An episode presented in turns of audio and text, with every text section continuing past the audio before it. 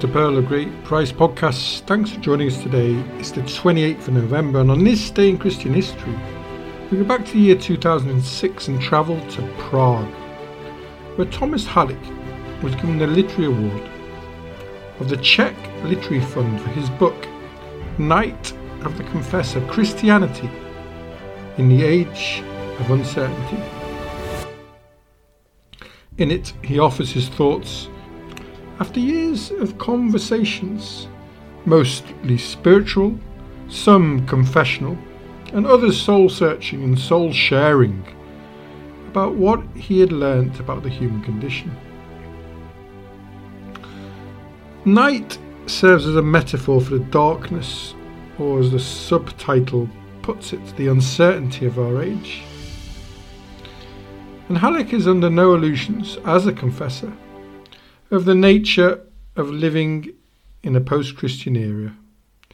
And the book explores faith, paradox, change, and resurrection. Thomas Halík is a priest who was born in Prague and is currently a professor of sociology at the Charles University in Prague, as well as a pastor of the American academic parish St. Salvator Church, and president of the Czech Christian Academy. Under the communist regime, he held the chair of psychology of work for the Institute of the Ministry of Labour from 1975 to 1984. And during this time, he studied theology clandestinely in Prague and was secretly ordained a Catholic priest in Erfurt, East Germany. After a degree in psychology from the Institute of Medicine in Prague, he worked as a psychotherapist for drug addicts and alcoholics at the Clinic for Cure of Addictions at Charles University. He was also active in the underground church and a close associate of Cardinal Tomasek before the fall of communism in Eastern Europe in 1989. Then it was possible to become involved in Czech politics, and he served as an advisor to President Václav Havel, the first democratically elected successor. Havel made it publicly known that Halík was qualified to be his successor. When Thomas Halík was a young man at 18, he became a Catholic due to the influence of writers such as G.K. Chesterton and Graham Greene. He moved briefly abroad to study English at the University of Wales in Bangor and was there when the Prague Spring was crushed by the Soviet led invasion of his country. Back in Prague, his speech at his doctoral graduation ceremony was deemed subversive by the communists and led him to be banned from teaching or holding any academic position.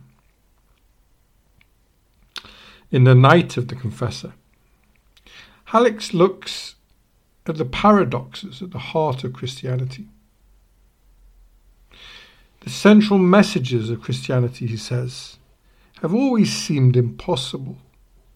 From peace and forgiveness in the face of a harsh world, to love and self sacrifice despite human selfishness, to the victory of resurrection through the defeat of the cross. In the book, he focuses particularly on the figures of Jesus and Paul, who he calls theologians of paradox. However, these paradoxes are important for the possibility of faith in the age of uncertainty. Jesus' assurance that for human beings this is impossible, but for God all things are possible, and the ultimate paradox of his death and resurrection and then Paul's confession that when I am weak, then I am strong.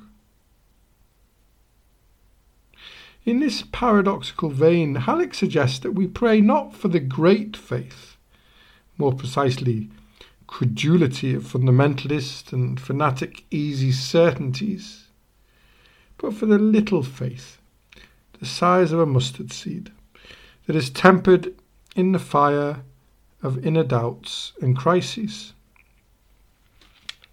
In Halík's logic of paradox, Sometimes God is not interested that we believe in Him, as that we love Him. We experience Him in love, in love of other people. And where there is love, there is God. In light of this little faith, the kingdom of God that is ushered in by Jesus should be understood as the kingdom of the impossible, the kingdom of unselfishness, non violence, and generous love. And Halík is very uneasy, therefore, about superficial religious enthusiasm. And he recommends a discreet faith, particularly in dialogue with scientists. Following Augustine's Si comprendis non est Deus, if you comprehend God, that God is not God. Halík reminds us that a scientifically proven God is nothing but an idol and unworthy of belief. He, but he directs his most fiery attacks as a sociologist at the so called reality shows and the way secularism has replaced religion. How, in his eyes as a confessor, they represent a kind of totalitarianism and they pervert the very meaning of the sacrament of reconciliation with fake and damaging confessions on TV and inappropriate public self disclosure. Halík is the author of several books on the matters of religion and spirituality, and has won numerous prizes, including the Templeton Prize and an honorary degree from Oxford University. But humility is at the heart of his faith, as he reminds us that truth is the book that none of us has yet read to the end. That's all from the Pearl of Great Price today. Thanks for listening. Join us tomorrow if you can as we look at Dorothy Day and the Catholic worker movement. And as we're coming towards the year, end of a year of podcast, it's unlikely that next year we'll be able to keep up producing a daily podcast, specifically of this length, unless funding allows it. If you wish to support us or you can suggest themes for series of podcasts for next year, please email us on pogppod at gmail.com. And thanks for those who have bothered to send a message so far. Our archives can be found at www.pogp.net.